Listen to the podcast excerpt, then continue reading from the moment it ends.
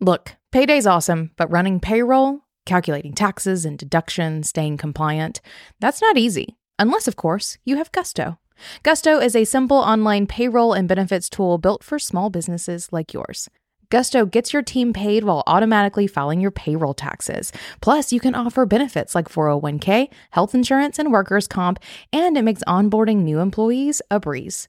We love it so much, we really do use it ourselves, and we have for years, and I personally recommend you give it a try, no matter how small your business is. And to sweeten the deal, just for listening today, you also get three months free. Go to gusto.com slash being boss. That's gusto.com slash Being Boss. Welcome to Being Boss, a podcast for creatives, business owners, and entrepreneurs who want to take control of their work and live life on their own terms. I'm your host, Emily Thompson, and in this episode, I'm joined by Book P R pro and boss friend Dana Kaye to talk about building and maintaining company culture so that you, your employees, and your customers are always taken care of. You can find all the tools, books, and links we reference on the show notes at w w w dot being boss dot club. And if you like this episode, be sure to subscribe to the show and share us with a friend. Dana Kaye is a lifelong entrepreneur who believes in the power of storytelling and authentic personal branding. In two thousand nine, she founded Kaye Publicity Incorporated, a boutique P R company specializing in publishing and entertainment. Known for her innovative ideas and knowledge of current trends, she coaches her clients on how to identify and establish their unique personal brands. In twenty sixteen, Dana launched Midwest Mystery Conference, a one-day conference dedicated to crime fiction with mystery authors. Author Lori Rader-Day. She is also the author of two books, Your Book, Your Brand, The Step-by-Step Guide to Launching Your Book and Boosting Your Sales, and The Personal Brand Workbook. She also serves on the advisory board of Propel P R. Dana can previously be found on the following episodes of Being Boss, episodes number two fifty, two sixty-two, three twenty-three, and three thirty-three. All right, Dana, welcome back to the conversation we've been trying to have this whole time. We got here. It took a few episodes, but we got here. We did get here. I asked Dana months ago to come have a conversation with me about company culture. And the line of questioning, or it's the lines of questioning that you can hear in episodes three twenty-three and then three thirty-three. And now we're back in two fifty, what is this, two or wherever this ends up landing. And like this was where we were going. It just took us all of those to get here. It's because hiring and culture and all of these things, it's it's a bigger thing, right? It's and not all of us are very holistic in the way we practice. So I'm not going to just give, here are my ten steps to great company culture, right? It, we need to first talk about the hiring process, and then we have to talk about the onboarding and the training and all of those things. So yes, it does take a little bit of time before you can even get to the company culture discussion. Yeah. And neither of those conversations are short and quick either, right? There's a lot of things that go into hiring, like finding the right person, making sure they're the right person, and then onboarding them onto the company. Like, I'm, I'm glad this took us three episodes to do it, because I feel like we did these three topics, or we did the previous two. We're about to do the third one justice, um, because it is such a, it's such a big part. It's such a big process, yes, but it's also such a big part of doing business. I think you and I are both in a place in our respective companies where a large part of our time is spent finding the right employees, hiring the right employees, onboarding, and the onboarding process really is at least truly a six-ish, six-ish month process. It's kind of our job. And also leading and coaching and mentoring. So even when you're yeah. laughing because you know, it's yeah. the, the work is never done. Um, I think that once they're onboarded, then it's like even steeping them deeper into their company culture, making sure that their instincts are right. And as they get different challenges or different things are presented to them, that they know how we as a company would handle it versus just them and their instincts. Yeah, for sure. So we're going to be talking about all of those things today, plus some, um, talking about company culture. If you haven't listened to those previous two episodes, I highly recommend you go check those out first. They really are the context that leads us to this conversation here and now. So that was episodes two twenty, no, excuse me, three twenty-three and then three thirty-three. And now we're here to talk about sort of this last piece. So you have people in, you have people doing their job. But I love what you just said about around this idea of helping people make make decisions based on how the company would make decisions. I feel like that's a really great uh, sort of point to this company culture. But to kick us off, how do you define company culture and why do you think it's important? Um, I think the definition that I go to, and I think this one is helpful because there might be people listening who are so, still solopreneurs or maybe always want to be solopreneurs, but even if you're a solopreneur, you still have a company culture. And the your services and your offerings, that's what you do. The company culture aligns in how you do it. This is how you're showing up to do the work, how you're showing up for your clients, how you're showing up in your retail store, how you're showing up on social media. It's the it's the how. There's lots of crystal shop owners. There's lots of publicists, but the difference between Almanac and the others, or Kaye Publicity and the others, is that our culture is different. Our culture is what makes us unique. When you walk into your store, it feels different than some of the other crystal stores. When people walk into our virtual, you know, our virtual services, when they have their first onboarding call, when they get our proposals, when they talk to our team members, it's a different experience than speaking to other publicists. And so the culture piece is baked in, but in the context of employees, it's making sure that they understand that culture and understand the how we do it, so that they can continue to kind of like reinforce this with whoever they come in contact with. So, Emily, you're not at the shop every day. I'm not talking to our clients. I don't talk to that many of our clients anymore, which is an interesting, interesting shift. But I'm really confident that whoever walks into your store and whatever team member the client talks to or the media professional talks to, we're all going to give them the same.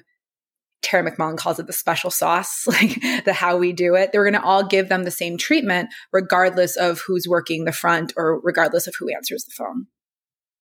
Mm, beautiful. I love that. That's a really great sort of summation of what I think is, it's not a definition that's really easy to pin down. Like, I don't think anyone can ever be like, company culture is, here are eight words that define the thing, right? There's lots of pieces. It sort of lives and breathes and moves and all of these things. And it really encompasses so much of what you do.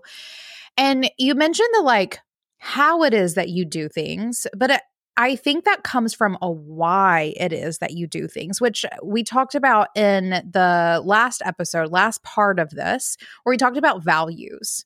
Right? The values are the why. That's how you like get down into, like, if you value, you know, at Almanac, we value collaboration. So, or that's one of our company values. So that really plays into the how we do a lot of things. So I think it's values. I also think it's very much so goals. It's an understanding of the goals, depending on where you're working towards, will sort of dictate how it is that you move toward that thing as well. And then also, the attitudes that you have as you're doing things. You're right. I think, or I hope, and I, I know in a lot of ways that whenever someone walks into the store, the experience they're getting from one employee is going to be the exact or a very similar attitude as they're going to get from, you know, it, whether it's me or one of my employees, whether it's a key holder or a sales associate or just the person working the stockroom in the downstairs who's upstairs for a second and also greeting someone who comes in. There's these pieces of the company culture that are defined, and I think the values and goals help define them, that really inform the how, the practices and processes um, that help you share that company culture within the company, so to each other, uh, within the team, but also outside of the company with your customers and clients. Yeah. And I was going to say, like, the values conversation really is the heart of all of this, right? The, the your yeah. values, which if you don't know them yet, uh, being boss dot club slash values I think there's Thanks, some resources there. Um, but I think that getting really clear, and these aren't your personal values, although your per- if you're the business owner, your personal values often get infused into the company ones. However, the company values, that's the lens where we're all operating from. So I might have, we have people on our team who are more creative minds. We have people on our team who are more detail-oriented, analytical thinkers. But we're all looking through the lens of, we have three C's: community, creativity, and consistency. And I think the consistency piece is really important for, again, company culture. How you do one thing is how you do everything. And so I think that this translates from the the values that we use to serve our clients, as well as using our values to how we support each other, how we interact with each other as team members, how we function as an organization. And we all, we look through those three, the lens of those three values. So I think that it's really helpful. The reason that that creates the culture is that we are all gathering around a similar cause. So that's like the why, like why we're doing this, as well as we all are buying into these three values. And so we are all speaking the same language. We're all understanding how we operate.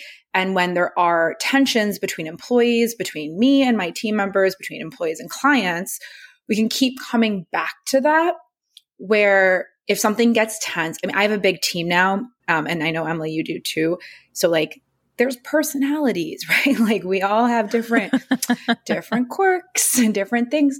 But when things get tense, the way it, tension is okay. I think it brings about better ideas. Um, but I think that the way it goes, it prevents the tension from becoming toxic, is that we know we're all coming from this shared, these shared ideals, these shared values, and the shared why. And that's what the comp- that's why company culture is so, so important. It's going to keep employees there longer. It's going to act as a filter for, you know, employees that are good fits or not. Because people who come to us and they're like very, I mean, I work in publishing. So if you're money driven, you made a big mistake, like going into this industry. um, so I think that, you know, it attracts people who care about the arts, who care about storytelling, fully remote. So it attracts people who are independent contributors and can manage their time. And if you don't value community, like you're going to kind of self self opt out. That's not the, you know, self select. Yep. There you go.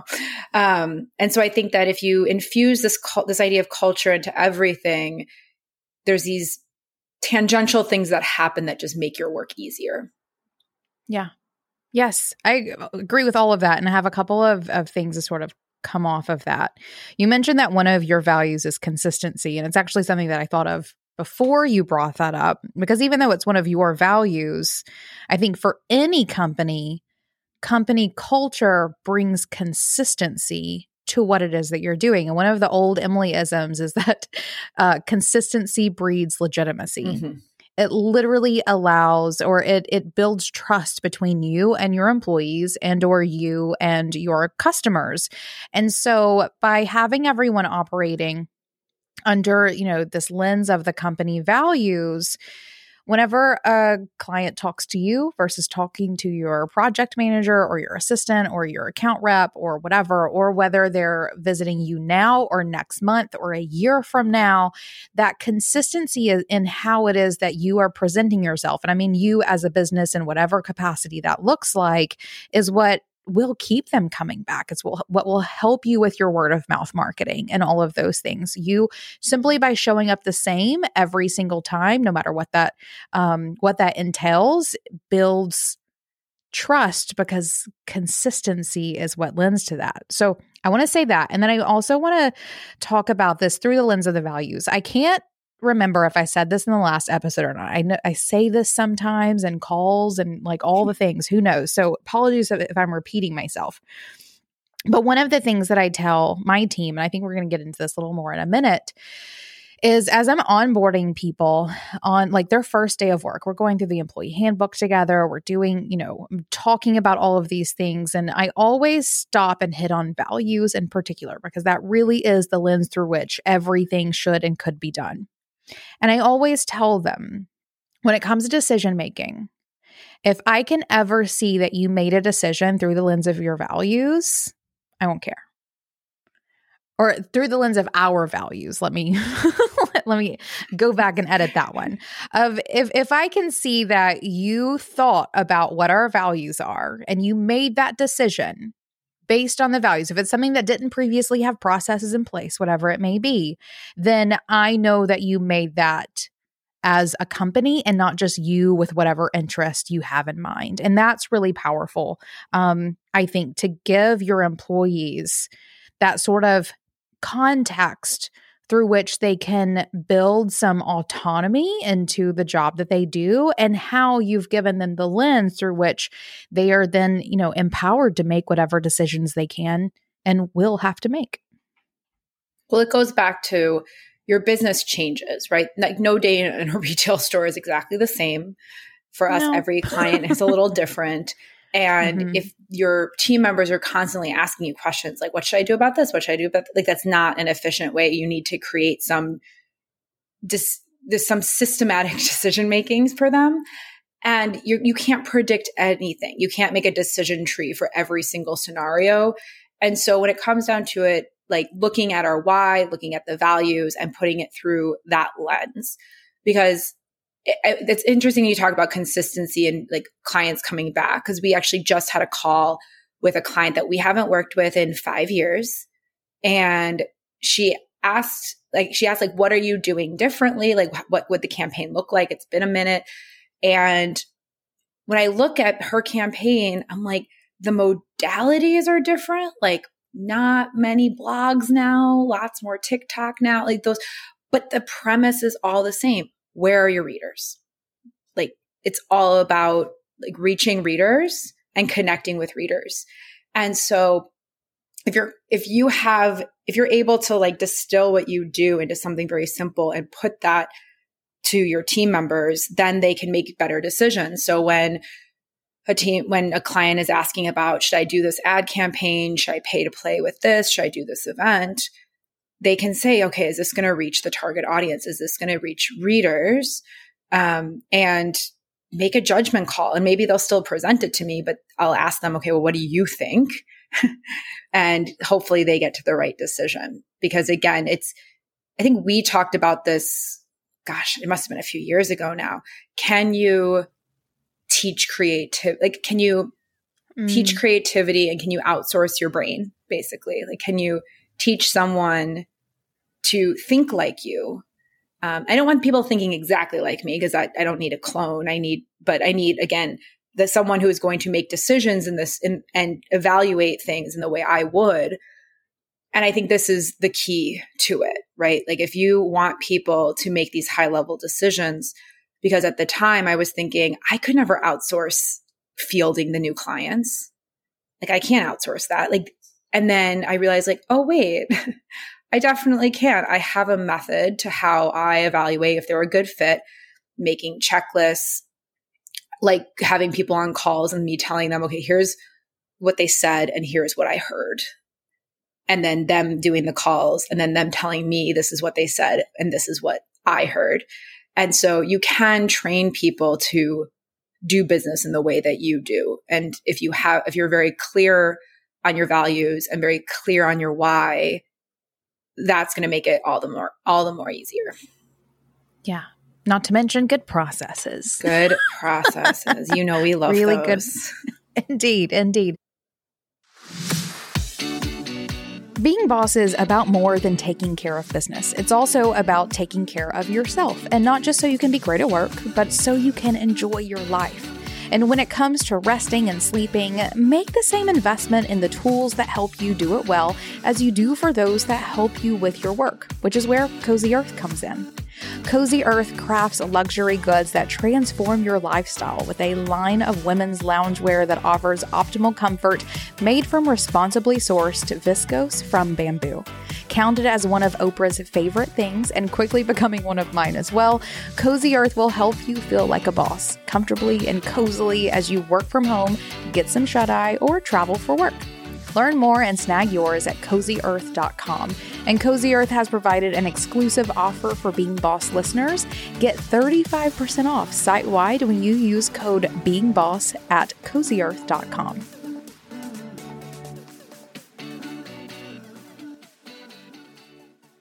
Okay, perfect. Then let's dive into this a little more. I feel like we just gave it like a really good thirty thousand foot view. Like, here's kind of what it is. Here's why it matters. Here's how it helps. But what does it actually look like to build a company culture? Because I think this is like a make it or break it kind. Like, you're either doing it or you are very much so not doing it.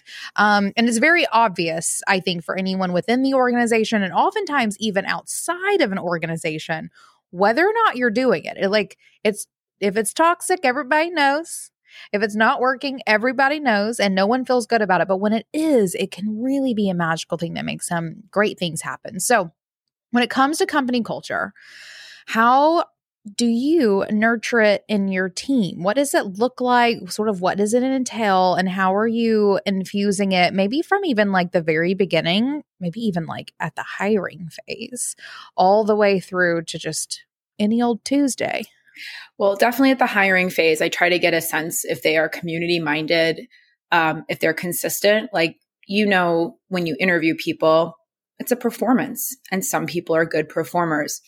And you try to ask questions that get to the root of some of the things and get them to show their true colors. So if what I'm hearing in an interview does not align with what I saw in the cover letter, with what I saw in their resume, with some of their answers that they got, those sorts of things. So I can see consistency. I can look at their, I'll ask them questions about things that they're, how are they active in their community, and just get a sense of their community mindedness. And then I always ask questions that try to get a hint of their creativity. Like, do you have any passions outside of work?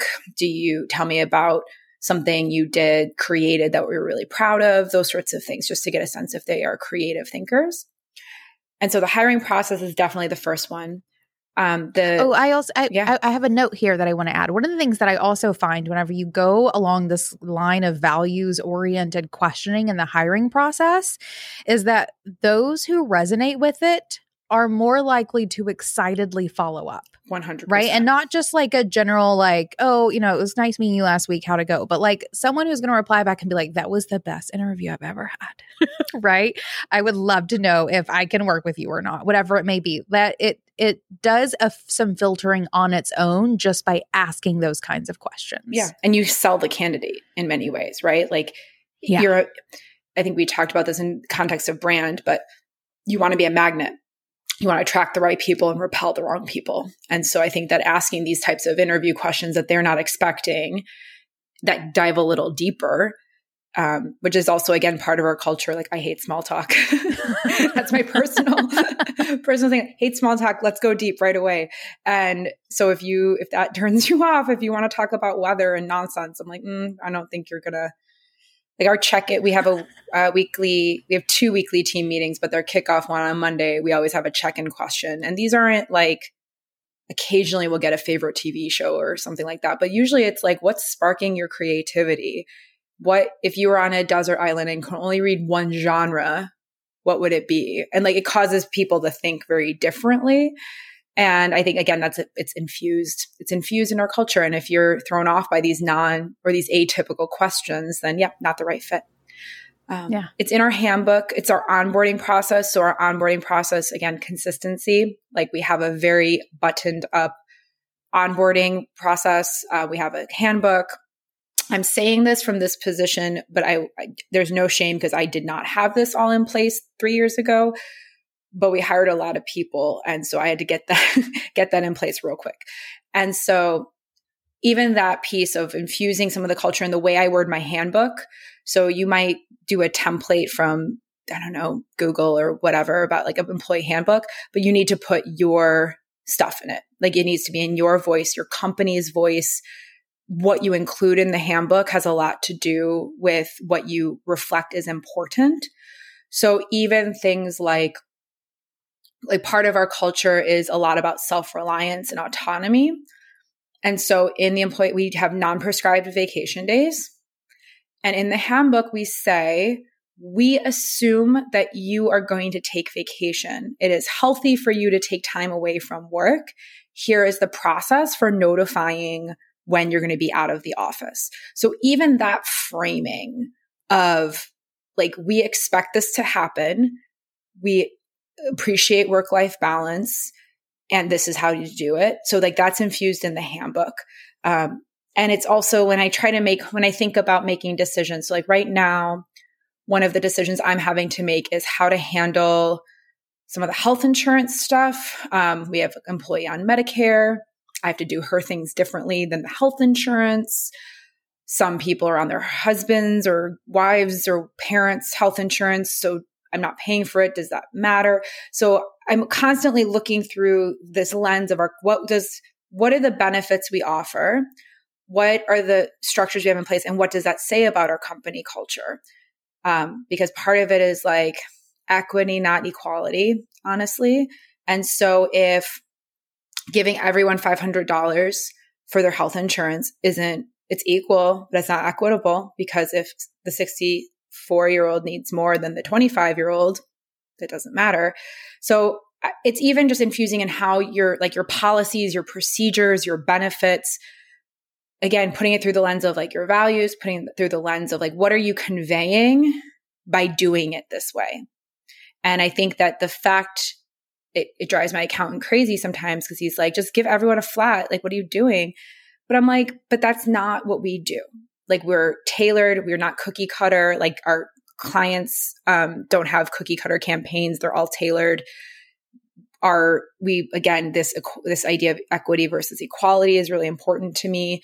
And so we need to infuse that into everything. And what happens is people see that. Oh, and the, the other thing with our handbook that I was very conscious about is about, we don't have maternity leave, but we have caregiver leave. So whatever care, if you're leaving to take care of a sick parent, a sick, an injured spouse, um, a child, if you really want to make an argument for your dog, I can maybe get on board with it. But like the, but this idea too of like, you know, we're not um, a one size fits all. Like, it's not, I'm not going to penalize people who don't have kids. Um, and I'm not going to, and I want to make sure that if people, I mean, we're reaching this age, right? Like, aging parents is a thing. And if they need that time to, there's there's no difference to me from caring for a newborn and caring for an elderly parent um, for a time. So even just, I, I really look at like the the benefits packages, the structure. I think all of that is infused into the company culture. And with that too, this idea of community. So when people go on vacation or when people have to take a leave, we all know that we need to step up. And therefore, the person who's taking vacation is very mindful that when they leave, other people are stepping up, and that they would do it for vice versa. The, the roles would be reversed at some point. So I think that also creates a sense of that, that also bakes in this idea of community. So like, when you leave, you're leaning on someone to cover your stuff, so that when someone else leaves, you don't feel resentful. You actually feel grateful that you can return the favor. Yeah. This is the thing that I want to highlight here, is that all of this, most of what you just mentioned, is the employee handbook, which is the thing that they are being like, that is the document that they read their first moments on payroll, right? Like, this is how you start the conversation. It's having all of these things in one place. And I will say, I've been very open about this too. I also did not have one of these until it was time for me to really grow the team. And I did. And similarly, when it comes to those values, this is something that I say whenever I'm onboarding people, but it is something that has to be infused throughout. It's all based on these values. And if you cannot draw that line of consistency through what it is that you say and what it is that you do, then you have an opportunity to more holistically approach your company culture in a way that it is fully aligned with your why and how being your values. Um, And it really does start, in this case, with the first thing they do when they show up to work for you. And I would encourage even those of you who have not hired people yet, or have just hired contractors or V As, to still have an employee handbook. It might not be as detailed. It might feel a little silly, but as entrepreneurs, we are awful bosses to ourselves, right? Like if, yeah. if you get paid, if an employee would get paid biweekly, then you sure as hell better be paying yourself biweekly, right? Like if you expect people to take vacation, then you yourself should be taking vacation. If you expect your employees to show up on time and to deliver stuff on time, you better do the same. And I think that it, it's like I said, it seems silly, but like we're not good employees to ourselves. Like yeah. we tend to overwork or underwork sometimes, right? Like if we're feeling overwhelmed, we might hide or ghost, or, you know, we've you, you have not us, Emily, but we've seen this happen. Yeah. And you know, we also will like forego vacations or like, oh, cash is tight this month. I'm not going to pay myself. And like, those are all horrible habits. So even making an employee handbook for yourself so that you can be a better employee for your own company. And same thing, like looking at through the lens of your values, looking at it through the lens of the culture. And the bonus is that when you do hire an employee, you'll have it ready. Yeah. And a couple, all of that is very true. I also think by you being your best employee in all of those ways, you, especially once you start hiring folks, it becomes more and more important for you to follow your own rules. Right. Because you're if, like, it doesn't do any good if we have unprescribed vacation time if I never take a vacation. Yeah. Right? Because yeah. then they're going to be like, oh, well, Dana never, she works all the time and never takes vacation and doesn't have any boundaries. So how am I supposed to do that? You kind of set the yep. stage for the rest of the yeah. team. For sure. And I even think, you know, the very smallest part of this is um, our dress code at the shop, because I have a bunch of college kids working. I put a dress code in place. It has since been loosened because I they didn't all dress like nine-year-olds, which I was afraid. You just go into it not knowing what to expect. Yep. Um, but I dressed like my expectation of a nine-year-old or whatever um, until we decided to loosen it up. And I remember one day David was leaving for work in something inappropriate, obviously not like on a grand scale inappropriate by any means, but like his shirt was the wrong color. And I was like, um, but sir, and he's like, what? I'm the boss. I'm like, exactly, which is exactly why you should be following the instructions to the T. You are the, you are the mold for the consistency, right? In all the ways, whether you like it or not. This is like, this is what being a leader is, whether you like it or not. Yeah. You're the model, right? Like it's not yeah. the, I feel like there was a lot of, this might have been like in the early, like late nineties, early two thousands, where it was like, yeah, the boss did whatever they want and everyone else just had to fall in line. Like that's not the case anymore. Like we are all, lead, we're leaders and also employees. I also love that David's yeah. was just wearing the wrong color, because when you said inappropriate, I'm like, was he wearing a crop top and yeah. booty shorts, or what was what was he go- what was going on there? I will say, I actually put some of the uh, dress code things in place because he had this really awful habit of wearing this one pair of jeans that totally had a hole in the butt, like his his like pocket had like. you know, uh-huh. come apart. And so like, I was like, okay, I'm going to have to put literally no holes above your knees for David so that he will stop thinking that those jeans are appropriate. Well, and that brings up a good point that you might not understand what you need to infuse into your company culture until it's you're faced with it. For sure. Right. So like, as you're hiring people, they might, they'll, I always laugh. It's like when you, when we were baby proofing the house for the kiddo, I'm like, he showed us where to baby proof, right? Like whatever he yeah. got into, that's what we needed to baby proof. And it's the same with employees, not that they're babies, but like that they, they will, you'll start to see things and you'll say like, oh, we don't have a procedure in place for giving peer, like how do we give peer feedback? Or how do we, who reports to who or who gives feedback to whom and when? And you start to see those things happen and then you're like, okay, now we need to have a system in place. Now we need to have a process in place.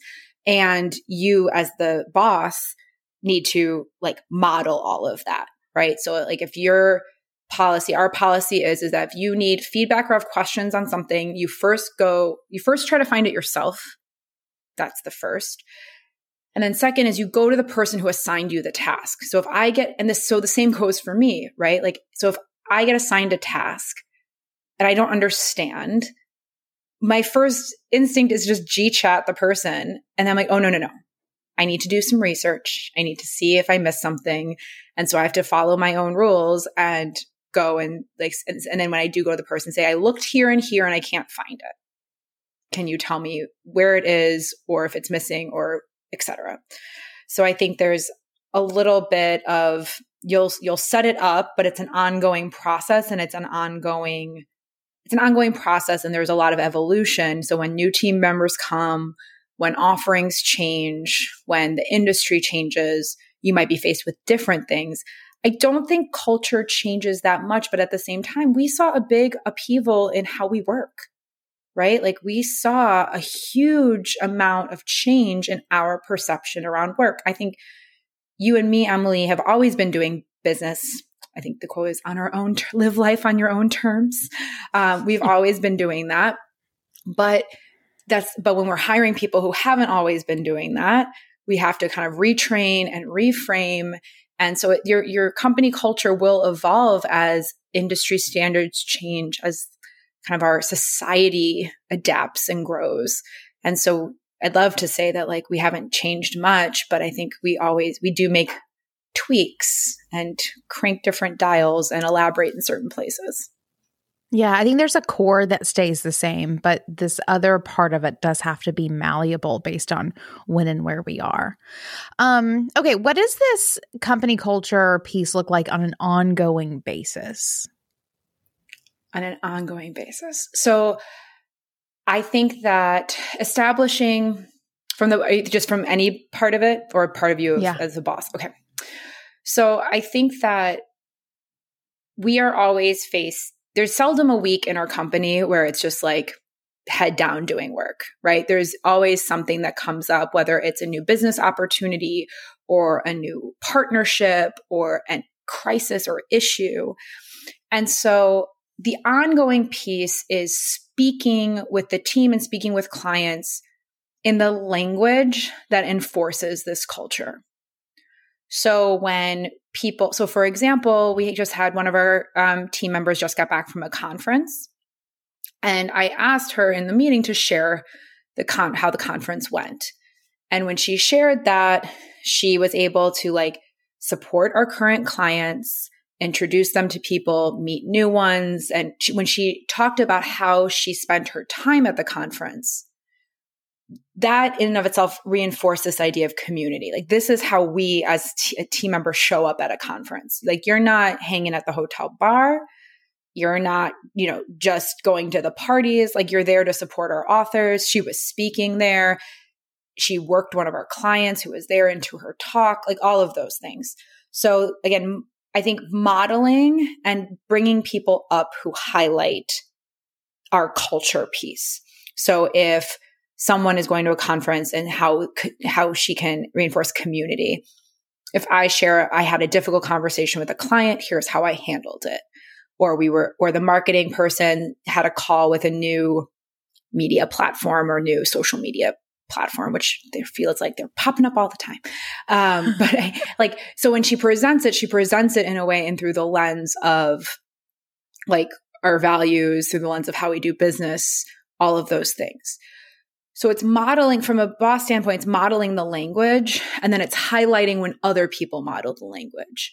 So I will highlight, I really enjoyed this creative solution to this problem. I really like how this sense of community was with you throughout the conference, and just pinpointing how this reinforces. I also think that some conversations are meant to be had in public and some are meant to be had in private. But whenever you as a business owner can address something on the company stage, I guess would be the thing, that will also help reinforce. So a, an example for us was HarperCollins publishers went on strike. We have a lot of HarperCollins authors and HarperCollins themselves as a client. And a lot of the team members were had their opinions about what we should do, but they really looked to me to make a decision. And I said that We are not, we don't cross virtual pick, we don't cross picket lines, virtual or otherwise. So we will not, we're going to fulfill our contract. We have just like one month left on the contract. We're going to fulfill our contract with HarperCollins, but we're not taking on new contracts. And we're going to keep working with our authors and not leave them in the lurch, because that's about the author. And so even just like during these moments, these make or break moments, and you got to put your, they, to have them see me put my money where my mouth is, because we got lots, lots of inbound from Harper during that time, right? Like they need, they have all their employees on strike. They need help. And if they ever needed P R, they ever needed P R. I'm like, we'll do P R for the, for the union. Um, but I think that that's, that's really too, like, it's not just in the everyday. It's also, I think it, what it really sticks is in the, in these tough, in the tough times. So like when we had to fire, a, we've had to fire a, maybe one or two clients over the years. And when I, and, being the one who says like, nope, this is now, this is no longer our ideal client. This is no longer a good working relationship. I don't think they value us. Therefore, we're going to say no um, and make them whole. And I think just being the model for how to handle those difficult things will not only reinforce your values, reinforce your company culture, but it also gives employees a sense that they're being taken care of. I think that's what's also really important, right? Because, I mean, I've never had a real job, so it's hard for me to say, but I, based on my employees, they all have workplace trauma of their bosses throwing them under the bus or making really egregious demands and just not having their back. And so I think that that also, when you as a leader can make these tough decisions in the best interest of your team members, that reinforces the company culture that you're a team, right? They're not there to support you and to do your bidding. Like you are an actual team. Yeah. Ugh. Yes to all of those things. Um, I want to bring up this like consistency builds legitimacy slash builds trust that is internal as well, which is what you're talking mm-hmm. about. That's not just your customers trusting you, but that's your team trusting you and each other too, as you're building this consistency of action and decision making and all of these things, which is really powerful. Um, and I also love that what you're talking about here is just follow through. It's right. Just follow- it's doing what you say. Yeah, right. And like with simply everything, I think we all so. Uh, I wish I could cite the study exactly. There's a study talking about the elements of trust. Congr- and we all value different elements. There's like five, I think five elements of trust. All of us value different things. One of the big ones is congruency. Do you say, do you do what you say and say what you do? And that builds up trust. And so if I say, how many, I mean, how many people who worked for shitty companies would hear the line, we're a family? Like, but you're not. Red flag. Red flag. Yeah. Um, or say like, we value our, th- and this was a big issue with the HarperCollins union. We value our diverse employees, but when you're not paying them a living wage and giving them only like pigeonholing them into certain types of books because of their diverse uh, backgrounds, like it doesn't feel super good. Right. So if I'm telling you, so like, if I'm telling you, I expect you to take vacation. You have unprescribed vacation. And then anytime you notify me about a vacation, I have a reason that you can't take it, or I kind of look mm-hmm. disappointed, right? Like that's not congruent. Then that teaches that that you lose trust with your team members. So if they, then they start to fear. They start to fear what kind of response they're going to get. The same as with feedback. So if they – if you teach them that when they present a problem to you, you yell at them, you judge them, you get like angry, you dismiss them, whatever it is, then what's going to happen is they're going to start not coming to you with problems, and they're just going to try to quietly shove it under the rug. And so again, if you're like, I am have open, if your value is communication and openness and collaboration, and then, oh, that's a good example, Emily. So like if you value collaboration, and then every time someone on your team presents an idea and you're just like, nope, no thanks. No, we're not doing that. Next. Then they're going to not believe you anymore. And so I think that yeah. you have to, the congruency piece, it builds up that trust again, with your customers or your clients, but also with your team members. And I think that's why so many bigger companies are having trouble keeping their team members, because there's not a trust with them. They're, they don't trust their team. They don't trust their boss. They don't trust their corporation, and they want to leave. And that's why yeah. we get such great employees. Indeed, we get to heal them and all of their and all of their corporate trauma.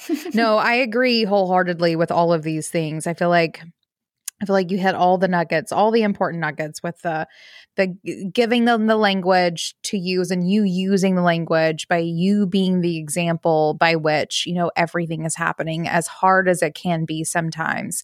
Um, and really just continuing with the company culture after onboarding. I think that that really is the thing where I recently did a thirty-day review with my newest hire. And um, when I brought her in, this was not the first crystal store she had ever worked for.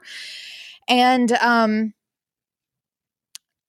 but immediately was like really impressed at our organization and communication. And like, you know, I handed her an employee handbook and I handed her a copy of our performance review, sort of first day of like, these are the things that you're going to be like, that we're going to be discussing every, like always, constantly. Um, so the language we're going to be using. And then thirty days in, she was like, it really is like this. And I was like, yeah, it's not all smoke and mirrors. Like, this is really how we run the thing. And I think that really, that sort of builds that trust that keeps everyone going. And it also is in place because everyone is practicing these things, right? It's not just me and the person. It's me and every employee. Settling yourself into the flow of your business, from navigating a whole year of ebbs and flows to embracing the energy of each and every day, you're bound to have some ups and downs along the way. For me, this journey of entrepreneurship is made better when my space keeps me focused and inspired. As an example, my favorite way to mark the beginning and ending of the workday is to light a candle when I sit down at my desk and then blow it out when I'm done for the day. It's a little ritual that creates boundaries and a vibe that keeps me focused and feeling cozy. And the ritual candle that we make at Almanac Supply Co. is my favorite for this. In fact, my whole shop is filled with items that I've curated to create the vibe for feeling connected, in flow, and inspired. With candles, crystals, and other goodies to help you create a dreamy workspace, bedside table, or bookshelf. Come gather inspiration and check out my favorite in-stock items at almanac supply co dot com slash being boss and get fifteen percent off with code being boss at checkout. That's almanac supply co dot com slash being boss.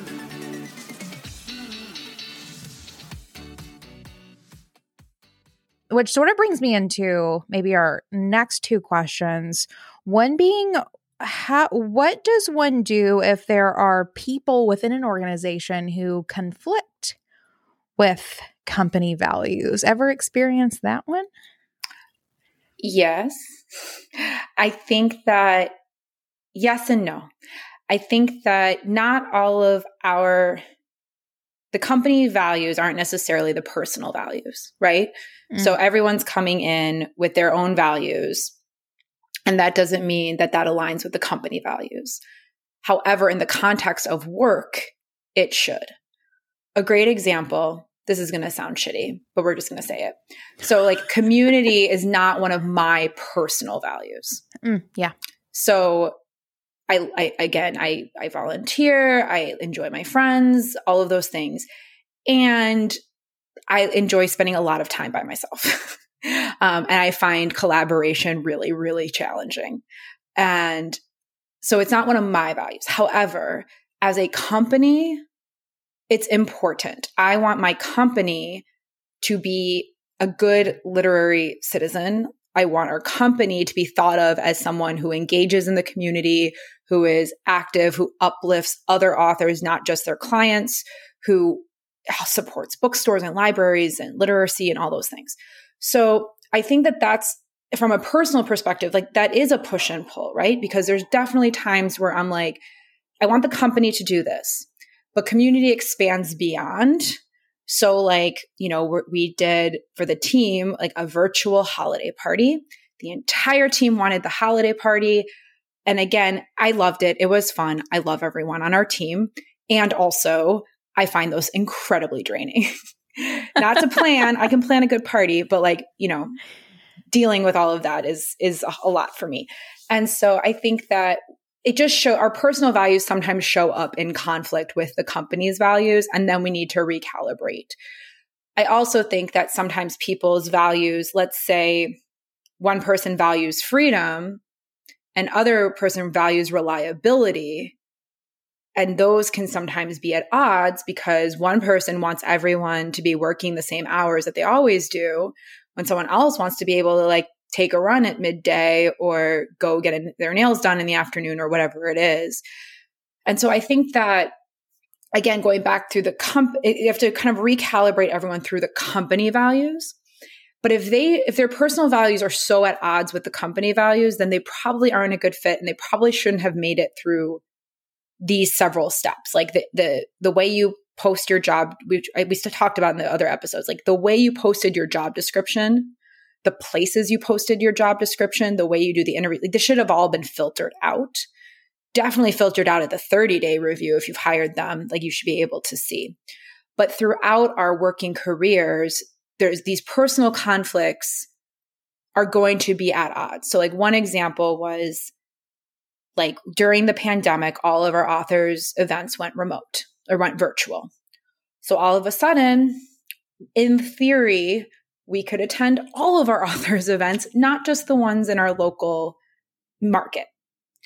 And so a couple of the employees said to me, like, we really need to be going to all these. And I said, I'm so sorry. Like, I can't even, like, I'm, I'm having like anxiety. I'm like homeschooling a child. Everyone's in my house. Like, I just can't, I haven't left my house. I can't do anything. I can't do it. So then we had this, but she was right. Through this community lens, we needed to figure out how to support our clients and the bookstores and whatever. So we had a schedule where one person from our team went to every event. Like there was at least one person being represented. The expectation was you did one a week, never more. Um, and that we kind of all agreed on that. So I think there's going to be things that come up where your personal values and the company values do conflict. And there has to be some sort of middle ground or some sort of um, like a negotiation that that takes place. Yeah.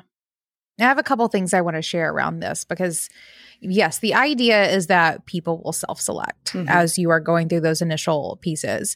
Um, but, I mean, even I've had people who made it through who, like, once we were in there and I saw past that, like, the performance, I'm like, oh, some things are a little off here. Mm-hmm. And maybe not even like terribly off.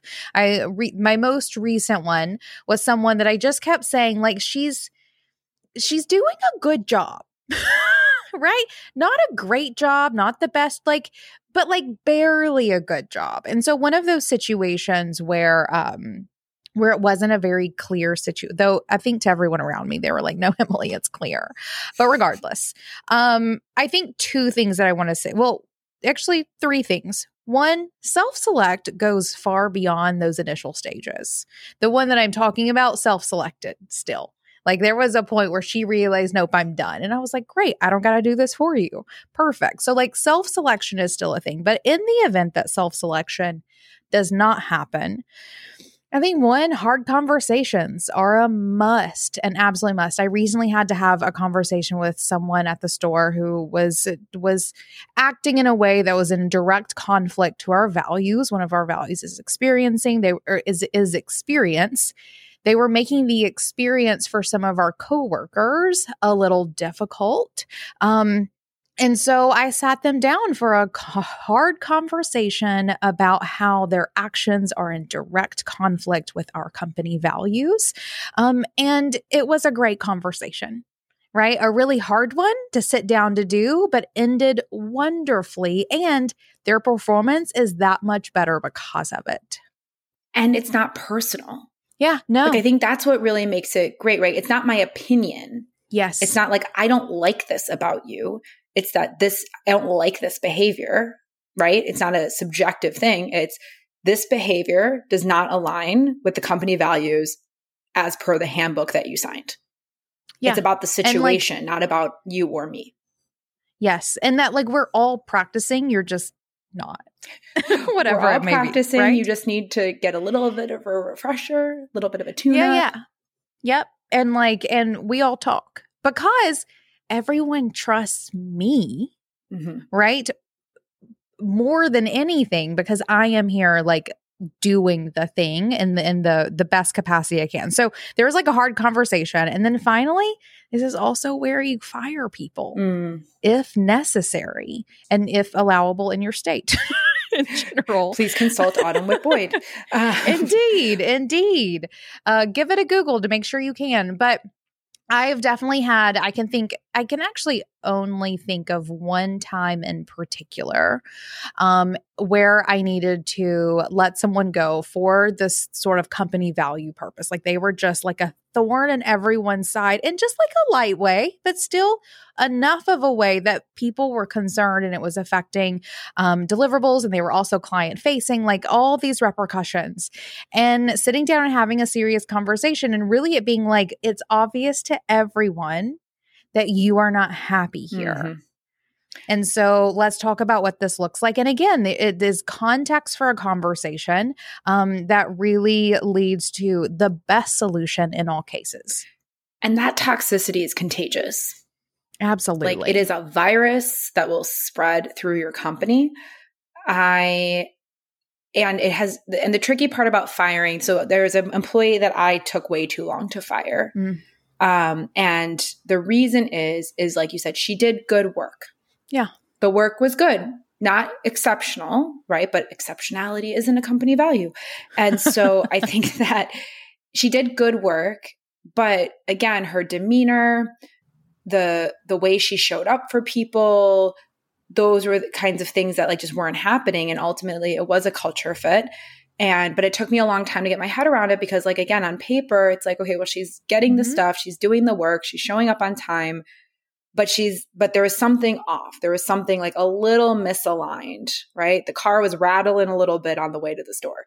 And so it took me longer for that reason to fire her. If she was, you know, not delivering work on time, if she was acting, you know, in a different way, it would have been easy. But this kind of nuanced thing, it's like this feeling of like, something is just not right. Like something, the way she's deliver, the way she's talking to clients just doesn't feel exactly right. The way she's showing up at these events doesn't feel exactly right, even if on paper the work is fine. So I think that as soon as you know, I mean, obviously have a conversation, document what you need to document, be legal and legit. Uh, but for me, Illinois is an at-will state. And I think that I, in hindsight, would have liked to, I think I should have let her go a little bit. Like, you know, at least a few months before I eventually did it. Yeah. Oh, maybe that'll be next one is firing. I've done that quite a maybe. bit, Emily. We same, can talk about that. Same, same. And everyone always thanks me when I'm done. I think we have a few people in the C-suite who can talk about firing. And every time we, we – the thing is, is like we care about people. So like we lament over this. We like yeah. stress about it. We like practice. And then every time it happens, they're like, the employee who we think is going to freak out, all the stuff, just says, okay, and leaves every yeah. freaking time. They don't want to stay there. Easy peasy. Yep. No, they don't. Okay.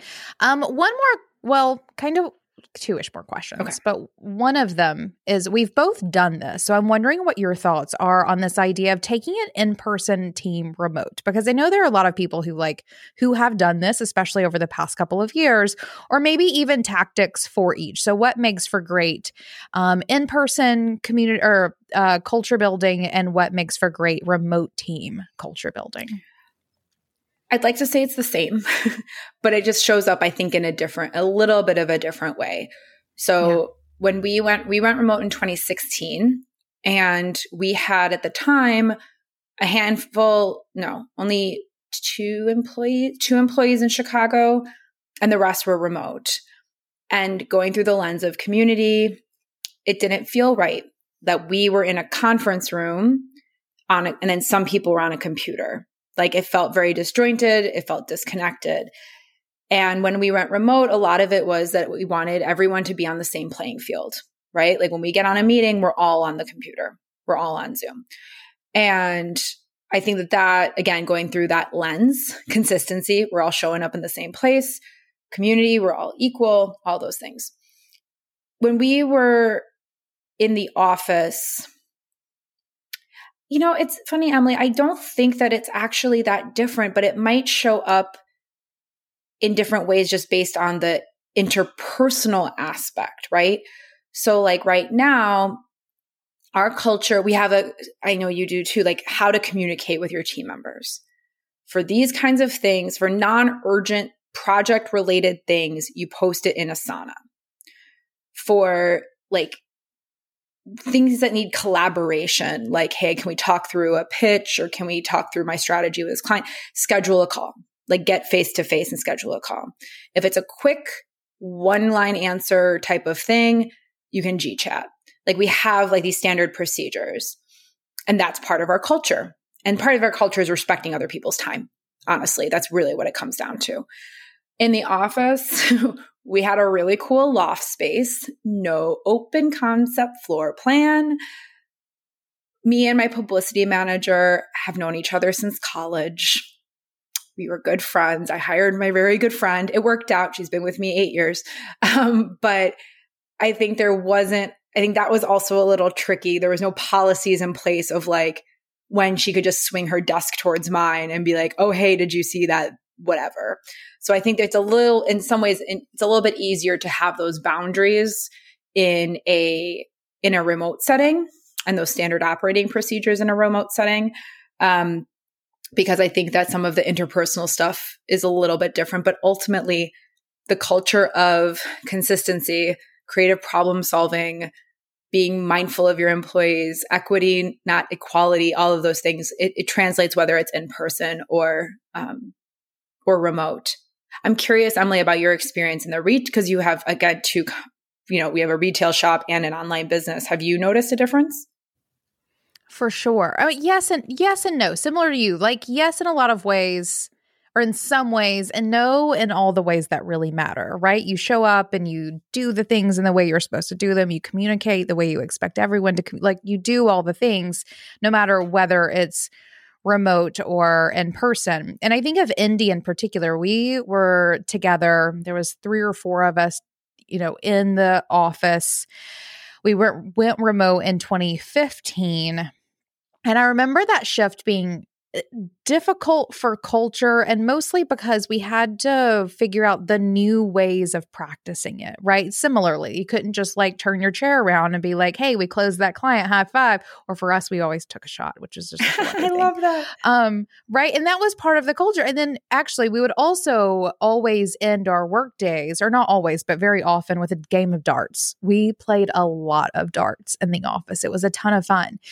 And when we went remote, actually, Corey just the other day was like, yo, I miss darts. And it's been eight years, seven years since that. So like there are parts of the culture that could not translate in quite the same way that we very much so miss. And that transition was really hard, but also easy in that it's just taking like the communication standards from how we were working in the office to, for us, you know, it's Slack and Zoom or whatever it may be. So it's just finding the new ways to, the new venues for practicing the company culture, which was difficult. But overall, practicing them is really about the same.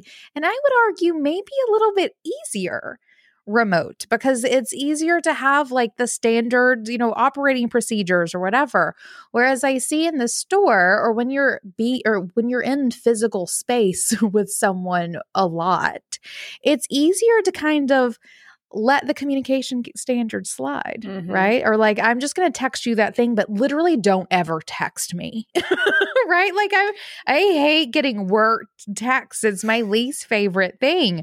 Um, but it's something that happens a little bit more in the store, because like, I'm just, I just ran downstairs real quick, or like I ran out to lunch, and, you know, I'm not going to be checking Slack, and you do just need to know a thing or whatever it may be.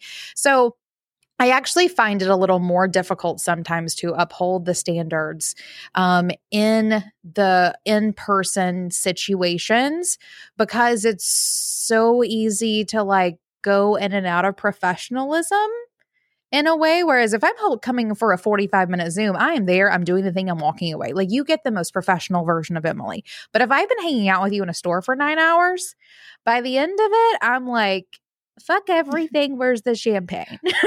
But it's also impromptu. So I think what you're touching on is that in-person is impromptu. It's impromptu yes. communication as opposed to asynchronous communication, which yeah. being remote, it's more async- asynchronicity.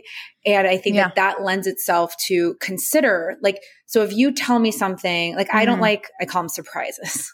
So if you drop a bomb on me during a meeting, I need time to process.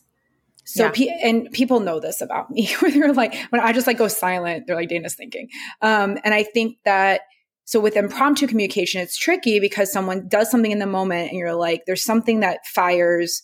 You're not really sure why it's firing or what you need to do about it. But because you're in person, like you have to deal with it. Versus yeah. if someone posts something in Asana, they're like, ooh, this isn't aligned. Or we're on a Zoom meeting and someone says something that's not really aligned, that you can like pause, think about it, return to that versus sharing the same space after that meeting. It's harder. It's much harder to process. Absolutely. Um, I also, first of all, your company in-person culture sounds like way more fun. The only thing when you said that I thought of is that every Friday at three, we would clean the office together. Nice. Because we didn't have a cleaning party. Staff. That we like put on some music and like me, the interns, yeah. Julia, like we would all just like clean up the office together. Yeah, yeah. Which again, the culture piece is like, we're all doing this together. Yeah. Like we're all, this is all together. It's not like I'm going to watch the intern clean my office. Yeah. Um, but I also think that I think a shot, if you're doing shots, like I think Marco Polo is ripe for that. Like close a deal, do a little Marco Polo of you taking a shot. Indeed. Indeed. We we definitely could have translated that one. We also would do lunch every Friday or mo- I think mm-hmm. every other Friday is actually the schedule that we were on. And so we would do fun things like that. That has translated into in-person retreats and any opportunity we have to sort of work in the same space together. We do like it has translated. Um, but you're also right. Like if I'm in the store, and someone asks me a question, they're sitting there looking at my face, waiting for an immediate answer. Whereas if yep. it's a Slack, I can pretend like I'm having lunch and just go talk to somebody about that question or whatever it may be, and then come back all fresh and know exactly what to say. And really have had the time to run it through those values and think about not just how Emily would answer this question or deal with this problem, but how is the company going to right. answer this question or deal with this problem. So it is a, it is a little bit different, um, but in a lot of ways, it is the exact same. I find. Um, okay, last question for you, Dana. If you could give like one tip for someone who, let's say, actually any company that exists already has a company culture in place, whether it was mm-hmm. intentional or not, right? So whether you have employees, whether you're working by yourself, whether you did this on purpose or you're four years into it and you're like, oh shit, something's happening around me. Um, What do you think is the most impactful thing that you do and or that you would recommend others do to build and maintain an intentional company culture? I feel like a broken record, uh, but I think it really is getting clear on your values. Yeah. Like getting crystal clear on your your brand prop, like your or your brand summary, your values, like who you are, what you do, how you do it. How are you showing up to do the work? Get really, really clear on that and then distill it down for others. So I think the first step is like getting really clear on like what you value as a company and then writing it. Again, I journal a lot. So I do like some stream of consciousness stuff. I start highlighting things and then I'll pull out what I highlighted and make it into something presentable. But really, You need to be cl- you need to be really clear before you can start conveying it to others. And so I think that's really the first thing to do. If if you and I think a lot of us start this way, right? Like I I started P R, book P R specifically because I just had ideas. I was like, I feel like we could do this differently. I think there's other options. I have some ideas about how we can promote books.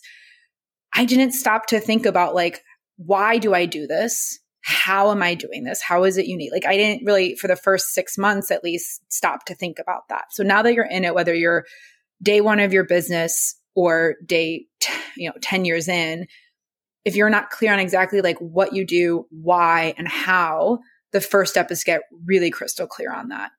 And then once you're clear on that, writing it down and conveying it in a way that other people can understand it.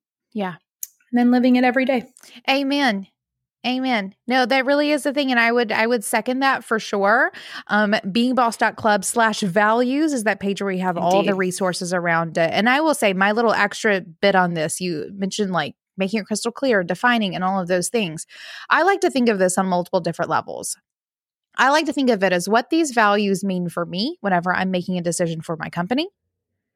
I like to think of it as how, what, how these values show up when I'm talking to an employee or I am talking to a customer, when my employees are talking to each other, when my employees are talking to the customer, right? And then when we're all doing the thing together, because I think it's really easy to be like, my products are here to serve, you know, or to like build community, right? And then you're just thinking like product to customer, which is cool, but where this really is magical and where this really infuses itself into all parts of your business is when you think about how you are practicing it, how your employees are going to practice it, how everybody's going to like internally, how they're going to be practiced with everyone together. Um, because that is the stuff that once you get that going, it infuses itself naturally into everything that comes out of it. Yep. How you do one thing is how you do everything. Amen. You got amens out of me, Dana. I don't I even did. know the last time I did those. Didn't Kathleen comment on your amens? I feel like she commented in one of the episodes about it. Maybe so. Who knows? Um, perfect. Dana, tell – well, first, thank you for this conversation. I'm so glad we finally got to this part same, of it. This same. was the nugget I've been trying to dig into this whole time. And then finally, where can folks find more about you and what you do? Uh, my company website is kaye publicity dot com, K A Y E publicity dot com. And if you're an author looking to learn more about the publishing industry and promoting your book, you can check out your breakout book dot com. Perfect. And then actually, finally, finally, what's making you feel most boss? Thought you were going to ask that. It has nothing to do with hiring the in company culture these days. Um, in the C, through the help of the C-suite, I recently launched a weekly or a, sorry, twice monthly newsletter called the Book P R Report. And what felt really boss was me sitting down for an hour to write this newsletter that people are paying me for. For my, with just my expertise and my knowledge of these current trends. And it feels really friggin' boss to have someone say, I will pay you to send me email. And that really fueled my morning writing session today. I think that I could argue that in this day and age of online marketing, that may be the most boss thing ever. Having someone literally pay to send you an email. That's genius. Indeed. Love Indeed. that for you. Decor for your office, gifts for your clients, celebrations for your own job well done. Find it all and more in our handmade candles and carefully curated collection of crystals and gifts at almanac supply co dot com slash beingboss and get fifteen percent off with code beingboss at checkout. That's almanac supply co dot com slash beingboss. Now, until next time, do the work, be boss. Yeah.